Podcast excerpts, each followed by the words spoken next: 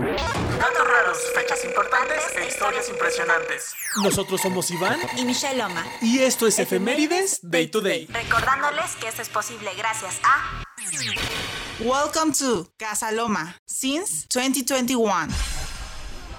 Amigos, ya bienvenidos a una nueva emisión aquí en Efemérides Day to Day. Muchísimas gracias por estar en un episodio más. Se supone que para el día de hoy ya estoy operado y ya estoy en recuperación, pero me puse a pensar y me puse a imaginar de que qué tal si me morí y este es el último programa que grabo. Lo peor de todo es que es un programa triste, entonces...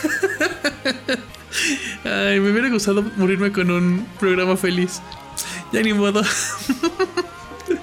Pues eh, a los que me desearon suerte y espero que todo haya salido muy bien. Y ya el día lunes les estaré contando todo el chismecito. Entonces, esto es un programa especial sobre el campo de concentración de Auschwitz.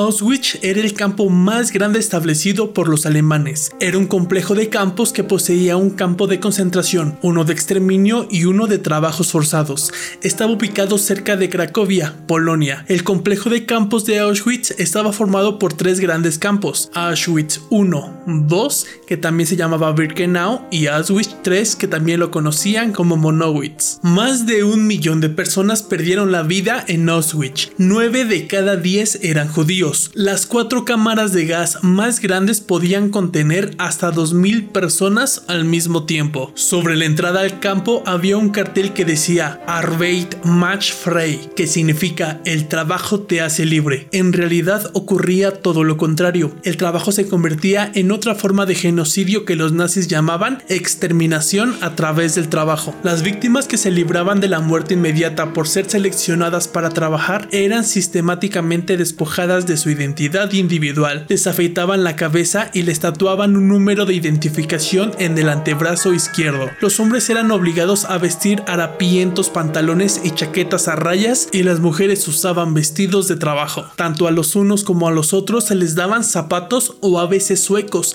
que no eran del tamaño justo. No tenían ninguna muda de ropa y dormían con la misma ropa con la que trabajaban. Cada día era una lucha por sobrevivir en condiciones insoportables. Los prisioneros vivían en primitivas barracas que no tenían ventanas ni estaban aisladas del calor ni del frío. No había baño, solamente había un balde. En cada barraca había 36 literas de madera y los prisioneros dormían de a 5 o 6 en forma transversal en la plancha de madera. Una sola barraca albergaba a 500 prisioneros. Los prisioneros siempre tenían hambre. La comida consistía en sopa aguada hecha con carne y verduras podridas, un poco de pan, algo de margarina, té o una bebida amarga parecida al café. Tener diarrea era común. La gente debilitada por deshidratación y el hambre contraía fácilmente las enfermedades contagiosas que se propagaban por el campo. Algunos prisioneros realizaban trabajos forzados dentro del campo en la cocina o como peluqueros, por ejemplo. Las mujeres solían clasificar las pilas de zapatos, prendas y otras pertenecientes de los prisioneros que se le enviaban a Alemania para que se usaran allí. Los depósitos de almacenamiento de Auschwitz-Birkenau, ubicados cerca de dos crematorios, eran llamados Canadá, porque los polacos consideraban que ese país era un lugar de mucha riqueza. En Auschwitz, como en cientos de otros campos del Reich y la Europa ocupada, donde los alemanes usaban personas que realizaban trabajos forzados, los prisioneros también eran empleados fuera de los campos,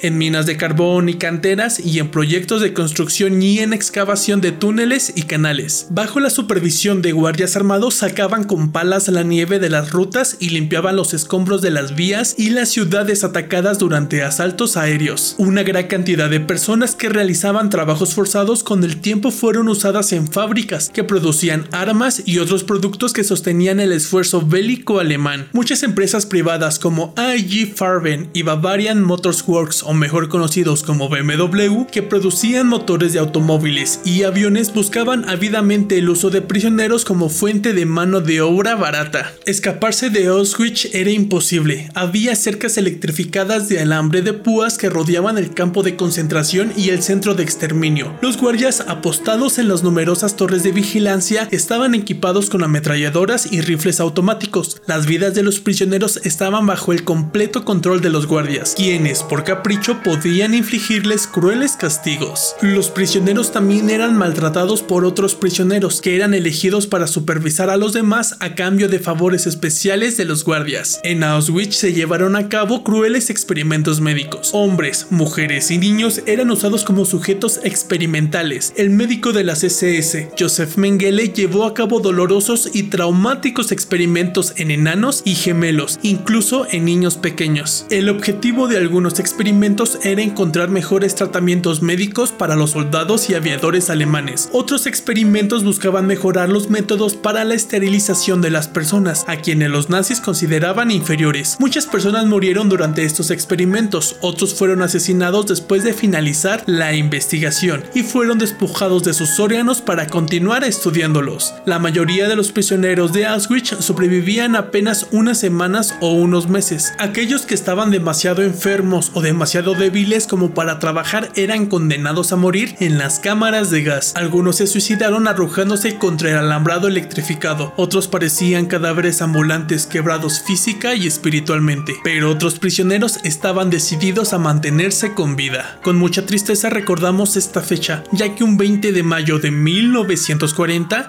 se abre el campo Auschwitz I, y aunque el 27 de enero de 1945 este campo fue liberado por el ejército soviético, fue demasiado tarde, ya que durante su breve existencia casi un millón de judíos fueron asesinados. Entre otras víctimas también murieron entre 70.000 y 74.000 polacos, 21.000 gitanos y unos 15.000 prisioneros de guerra soviéticos. Aquí en Efemérides Day to Day les tengo que decir que no me agrada hacer programas tan extensos con temáticas tan tristes, pero aquellos que no recuerdan el pasado están condenados a repetirlo. Así que hay veces que simplemente es necesario que tengas un bonito fin de semana. Datos raros, fechas importantes e historias impresionantes.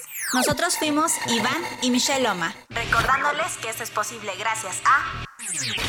Welcome to Casa Loma since 2021.